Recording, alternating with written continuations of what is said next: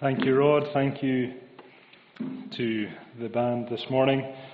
Um, we have a lot to be thankful for, don't we? I was um, thinking this morning on the, the, drive into church. I'd been at my great uncle's funeral on uh, Monday, just just past. He was he was 97, and uh, it transpired that there was quite a lot I didn't know um, about this man. And one of the things I didn't know about this man was that he actually worshipped here. Um, he was married here. He came to, to faith here um, back in 1975. And of course, it wasn't Hebron at the time. It was it was Gilcomston. And um, my uh, his his niece, my my second cousin, I think, was remarking after that she hadn't been uh, back into Hebron or back into this this building since uh, it had become Hebron, and she was remarking that she was delighted that it was still a house of God. And of course, I'm thankful for all of you as brothers and sisters in Christ, but I'm also thankful for, for this building and the institution that it is in this town, a place for believers to come and to meet together and to worship Him. We have a lot to be thankful for. Um, this morning we're picking up from where Kevin finished last week at verse 11 of chapter 10, and we're going to follow the chapter through to its conclusion. Um, and once we've done that, we as a congregation should be about two thirds of the way through our studies in Romans. It feels like a long time at times, but it also feels like just yesterday that Willie was introducing this book to us. Believe it or not, that was back on the 29th of August. And at the time, Willie mentioned that this particular letter to the Romans could be termed the Gospel of God. And indeed, that has been our theme, our overarching name, if you like, um, as we've walked through our studies in this book. And indeed, we've seen it come clearly to the floor on many occasions. And here again, we will see it come clearly to the floor. As Paul lays out for us in this passage that we're about to read, very plainly, the context in which we are to come to faith. So let's read it together. It's chapter 10, verse 11. I'm reading from the ESV translation, and it's on the screen behind me. It says this For the scripture says, Everyone who believes in him will not be put to shame, for there is no distinction between Jew and Greek. For the same Lord is Lord of all, bestowing his riches on all who call on him. For everyone who calls on the name of the Lord will be saved. How then will they call on him whom they have not believed? And how are they to believe in him of whom they have never heard? And how are they to hear without someone preaching? And how are they to pre- how are they to preach unless they are sent? As it is written, how beautiful are the feet of those who preach the good news. But they have not all obeyed the gospel. For Isaiah says, Lord, who has believed what he has heard from us? So faith comes from hearing and hearing through the word of Christ. But I ask, have they not heard? Indeed they have. For their voice has gone out to all the earth and their words to the end of the world. But I ask, did Israel not understand?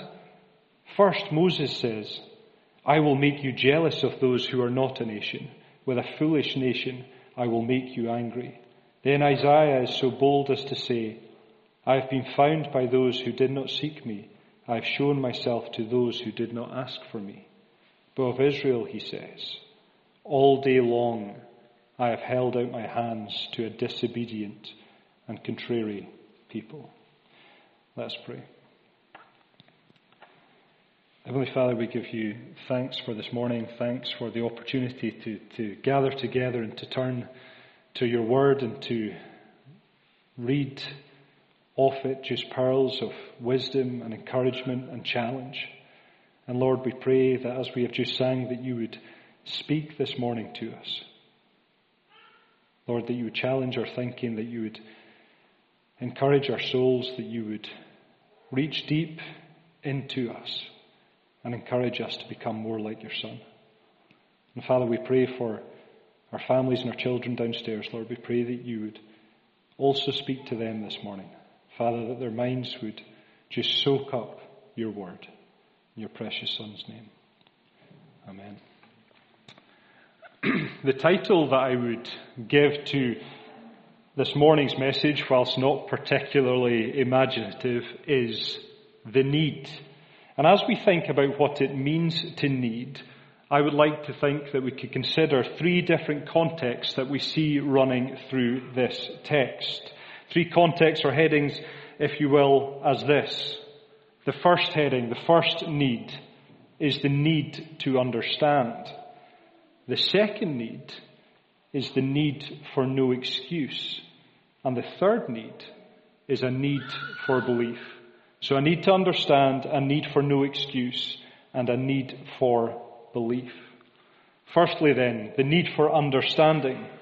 This section of our, our studies in Romans is significant for our understanding of how we became saved from God's wrath, from the guilt and dominion of sin, with the hope of joy eternal in God.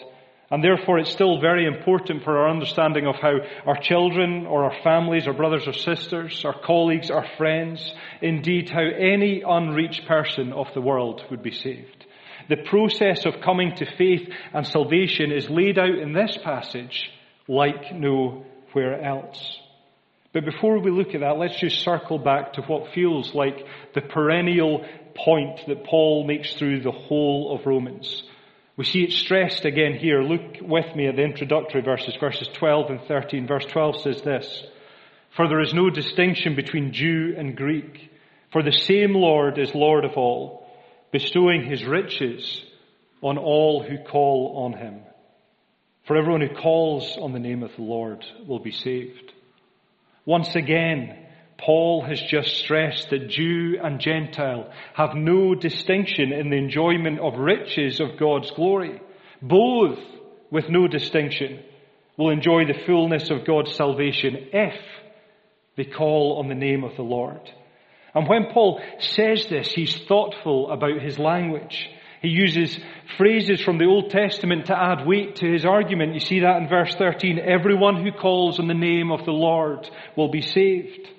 The concordance I use renders this verse a direct quote from the first half of Joel 2 and verse 32, which says exactly the same thing. Everyone who calls in the name of the Lord will be saved. But the Jews had an issue with this, both with the, the principle of the point and also of understanding how this fits into the gospel narrative. Remember that the, the problem that Paul is dealing with all the way through, through Romans 9 and 10 is the issue of unbelief in Israel and why it happened and why this doesn't actually undermine the faithfulness and reliability of God. So what Paul does here in the last verses of Romans 10 is show once more that the reason most of Israel does not have a share in salvation is simply because they do not believe in the Messiah. They do not believe in Jesus. This is what we read off in verses 16 and 21. Look at those verses with me. Verse 16. But they have not all obeyed the gospel. For Isaiah says, Lord, who has believed what he has heard from us? And then verse 21, but of Israel he says, All day long I have held out my hands to a disobedient and contrary people. And just like verse 13, to hammer home the point, Paul is drawing on another witness from the Old Testament, another prophet, this time Isaiah rather than Joel. And he is at strain to point out to the Jews that just because they are Jews, they can't rely on this for their salvation. They need to understand that just as Isaiah was prophesying the coming of the Messiah, he too was highlighting to them that his own people may miss him. They would see him, but not know him. He would hold out his hands all day, yet they would not grasp his hand. They would continue in their contrary way. They would fail to understand that the Messiah had come. They would fail to understand that their salvation was upon him. They would fail to realize their potential, eternal calling right in front of their eyes. And just as the same way as it had been when Jesus was alive. Remember, Jesus said to the Jewish leaders in John 5, you search the scriptures because you think you have eternal life. And it is there that they bear witness to me. Yet you refuse to come to me that you may have life. But this failure of the Jews to understand in those days is not dissimilar to the predicament of our current age. Indeed, it has been remarked that our culture is a, a post-Christian culture. Not merely not a Christian culture, but a post-Christian culture. Increasingly a culture set against God. For plenty have seen and plenty have heard, plenty have experienced, and plenty have wondered. Yet many fail to understand their hope, their belief, their anchor is in something different. It's perhaps in another belief system. It's maybe in themselves. It's maybe in this so-called spirit of humanity or in their material security. Or maybe it's just in the ether of nothingness. Just that empty toing and froing of the world as they know it. And to this observation, we need two challenges. The first challenge is for us, those who do understand, those who do know Jesus, those who have come to believe, those who understand the context and the point of Old Testament scripture leading up to Jesus.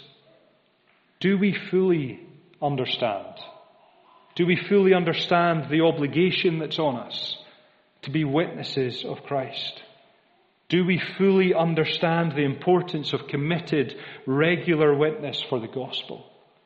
Or have we receded into that spot where we have accepted our post-Christian culture and determined somehow in our short-sightedness that people are simply too far gone? Imagine if that was God's approach. No, rather, our approach should be a deep rooted desire, a deep rooted need to understand, to understand three things. That everyone has a need for a Savior. That every believer has a need to tell others about the Savior. And thirdly, that every believer needs to rely on the Savior in order to tell others about the Savior. And the reason this last reason is important for us to understand is that despite it being so obvious, I think many of us become reliant on everything else other than God when it comes to witnessing. I very much include myself in this. We have become reliant on ourselves. We have become reliant on a process or a course. We have become reliant on materials or on a delivery mechanism or on a preacher or on a YouTube video or on an event or on our friends. We've become a bit like the Jews, reliant on something other than Jesus for salvation. In their case, it was the law. In our case, it's the things and ways of people. We need to rely on Jesus. Trevin Wax, a Wheaton Seminary professor, puts it this way. Jesus' commission isn't just go and tell. First, it's go and wait. In line with, with Luke's emphasis on the person and role of the Holy Spirit, it's no surprise that the command of Christ in Luke 24 is this. Not to go in the world to make disciples, but rather to go to Jerusalem and wait for the coming of the Spirit. The fact that Jesus' command before his ascension is go and wait rather than go and tell understands the importance of the Holy Spirit's role in enabling the disciples to live up to the identity Christ has given them. What happens if we miss this point? Two things. We will overestimate the work Christians can do in their own power. And secondly, we downplay the necessity of the Spirit in the work of taking the gospel to the nations. Do we fully understand our obligation as a witness in Christ. It's to share Christ from a point of being rooted in Christ and having a faith in Christ. That will be Him that will see a good work to completion. Our part of the narrative is to go and wait and then to go and tell. The second challenge in understanding is for those who are yet to believe. If you're not a Christian this morning or not sure at all what you believe, then surely you must think all of this to be rather narrow minded. All of this message today, after all, hangs on one truth Jesus, fully God yet fully man, dying on our behalf, rising from the dead to defeat death and reconciling us with God. That is a truth that many of us here believe, but I'm sure not all.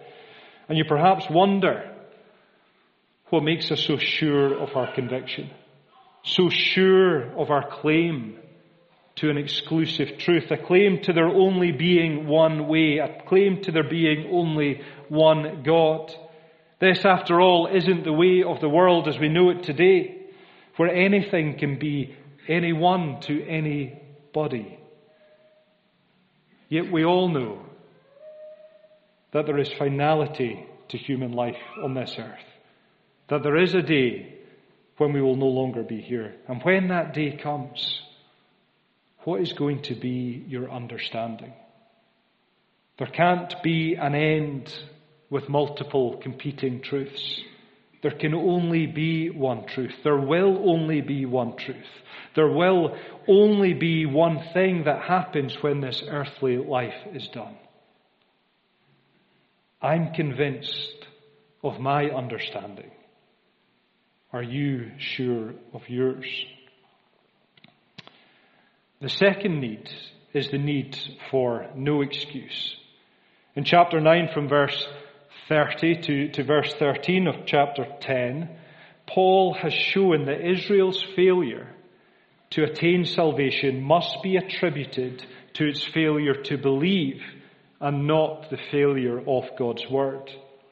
And now we see in our section of text Paul removing any possible excuse that Israel might have for its failure to believe by asserting that the gospel has indeed been brought near. The conditions for believing in the gospel and finding salvation have been met. That's what he stresses. We see that in verses 14 to 15 and also 17 and 18, verses that we'll look at just shortly. The fault then is Israel's for refusing to be obedient to this gospel. Verse 16, but they have not all obeyed the gospel, and they have failed to understand the Old Testament itself, which prophesied what God has now fulfilled in the gospel. Look at verses 14 and 15. This is where we read Paul setting forth this series of questions to ensure that a series of conditions have been met to hold Israel accountable for believing and calling on the Lord for salvation.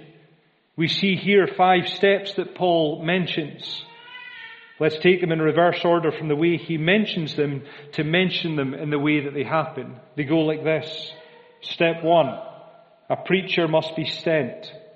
Step two, the preacher must preach the good news. Step three, the preached news must be heard. Step four, the heard news must be believed.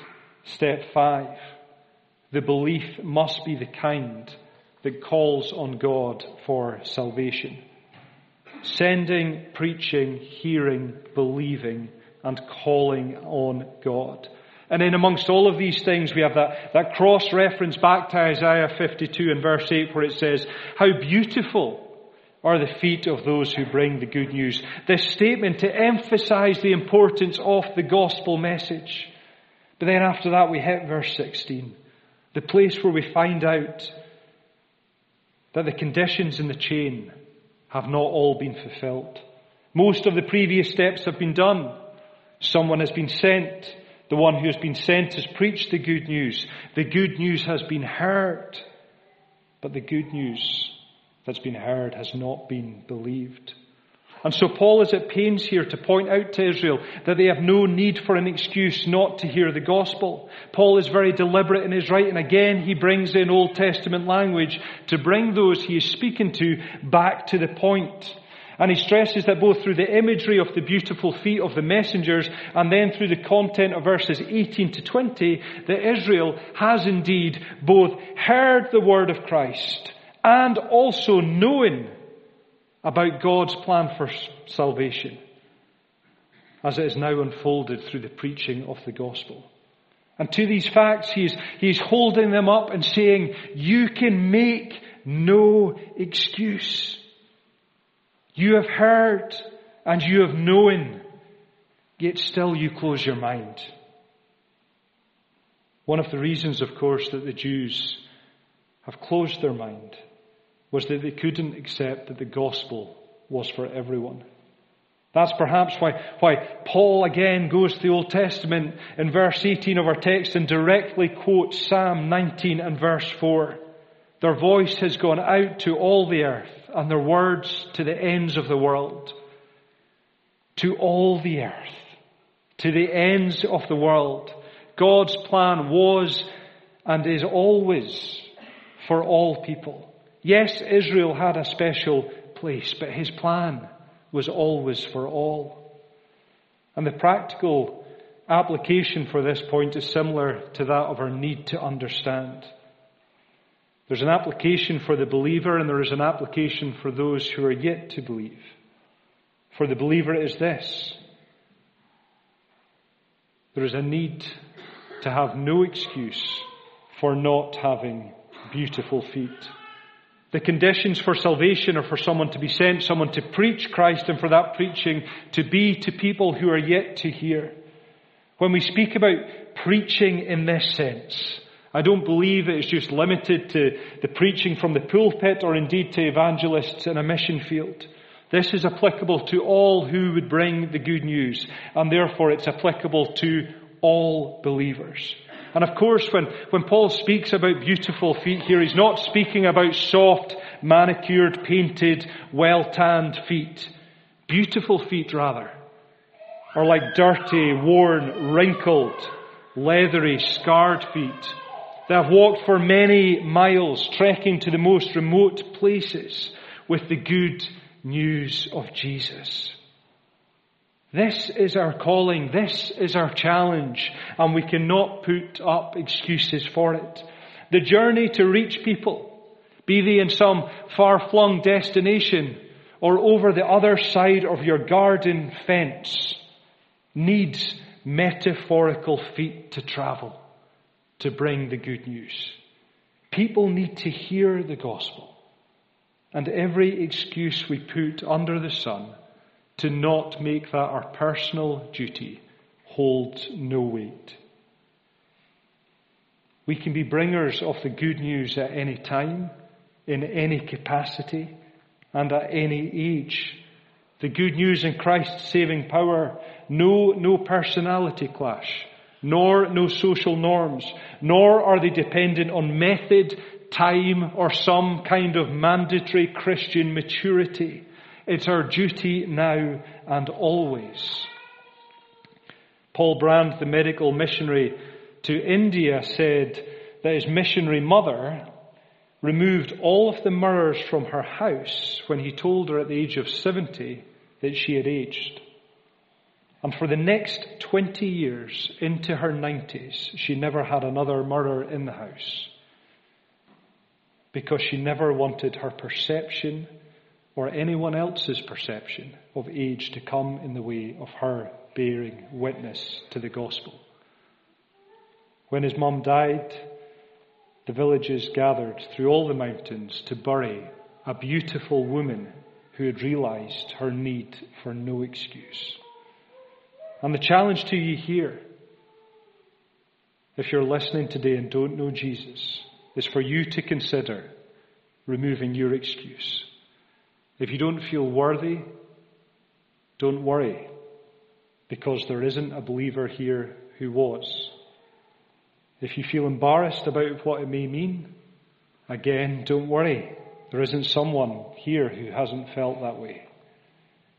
If you feel that you're giving something up, then again, don't worry, because His Word assures you that you have everything to gain. We have a need to understand. We have a need for no excuse. Thirdly, finally, and most importantly, we have a need to believe. Verse 14. How shall they call upon him whom they have not believed? The calling that Paul refers to here is the calling on Jesus Christ as Lord, our Lord. Not a stranger who shows up to get us out of a sticky situation and then disappears into the night, but a personal and constant Saviour. Romans 10, 9, if you remember what Kevin said last week, it says this, if you confess with your mouth that Jesus is Lord and believe in your heart that God has raised him from the dead, you will be saved. So the calling that saves is a calling on Jesus Christ as your Lord. This is why Paul says, how can you call on the one whom you have not believed? Until you actually believe in Jesus as your Lord, you can't call him on him as Lord. So if you want to have Jesus at any point, if you want to call out to him, if you want to pray to him, if you want to petition his throne, if you want to call for his intervention, then you need firstly to believe in him.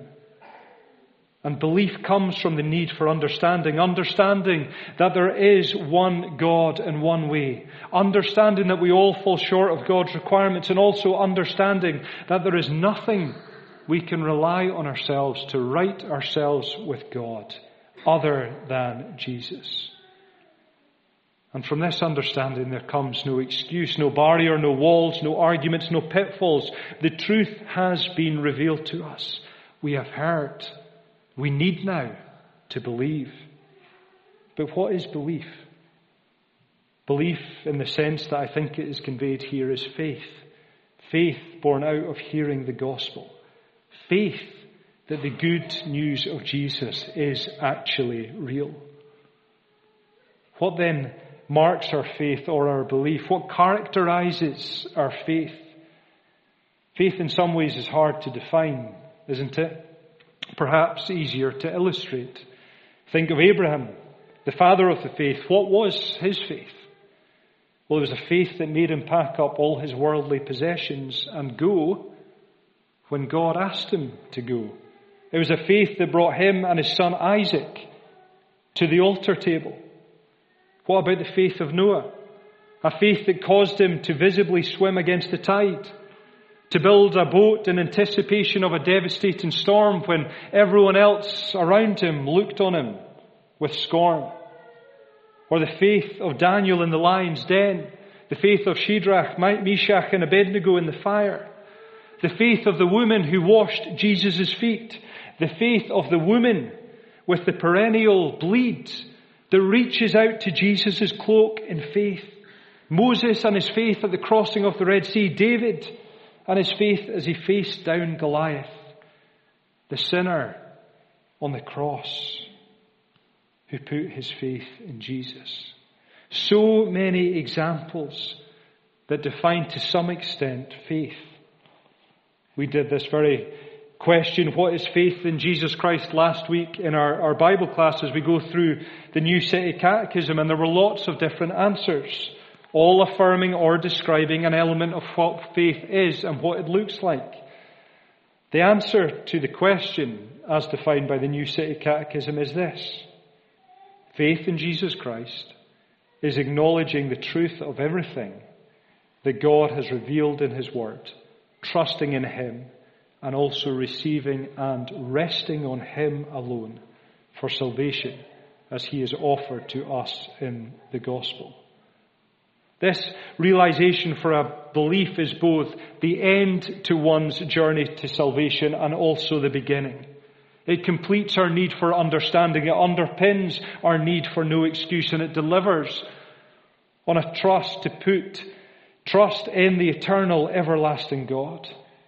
But our need to believe is also a continual requirement, a regular reminder for us to trust in Him, to rest in Him, to continually seek to know Him more.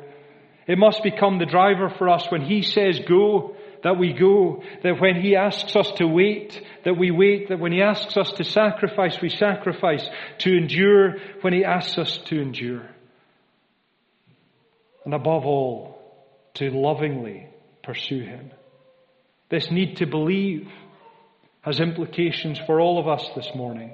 irrespective of where you are on life's journey.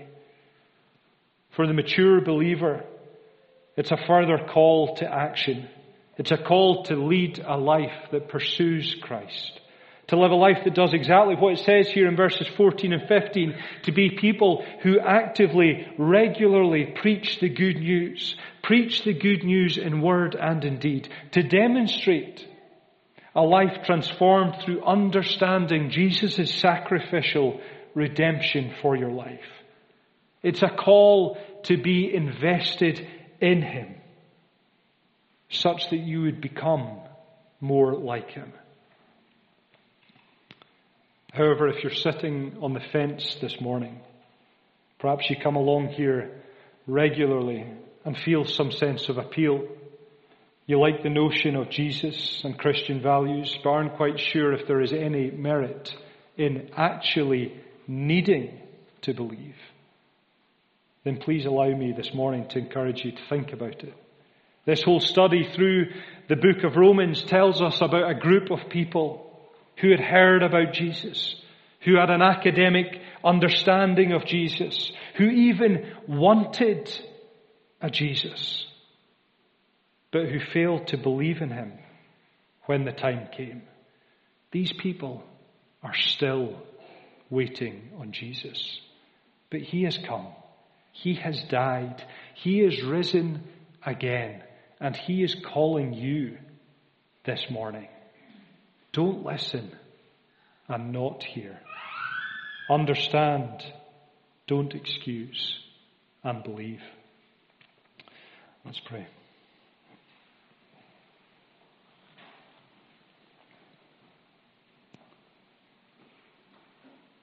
Heavenly Father, we thank you for your goodness and for your grace. We thank you that you have sent people to tell us the good news. And Lord, we are thankful that when we hear the good news and believe in the good news, Lord, that it makes us your own. And Father, we pray as, as a group of believers, Lord, that we would seek to be people who are the bearers of good news, the people with beautiful feet, the people who seek to go out their way to be witness for you.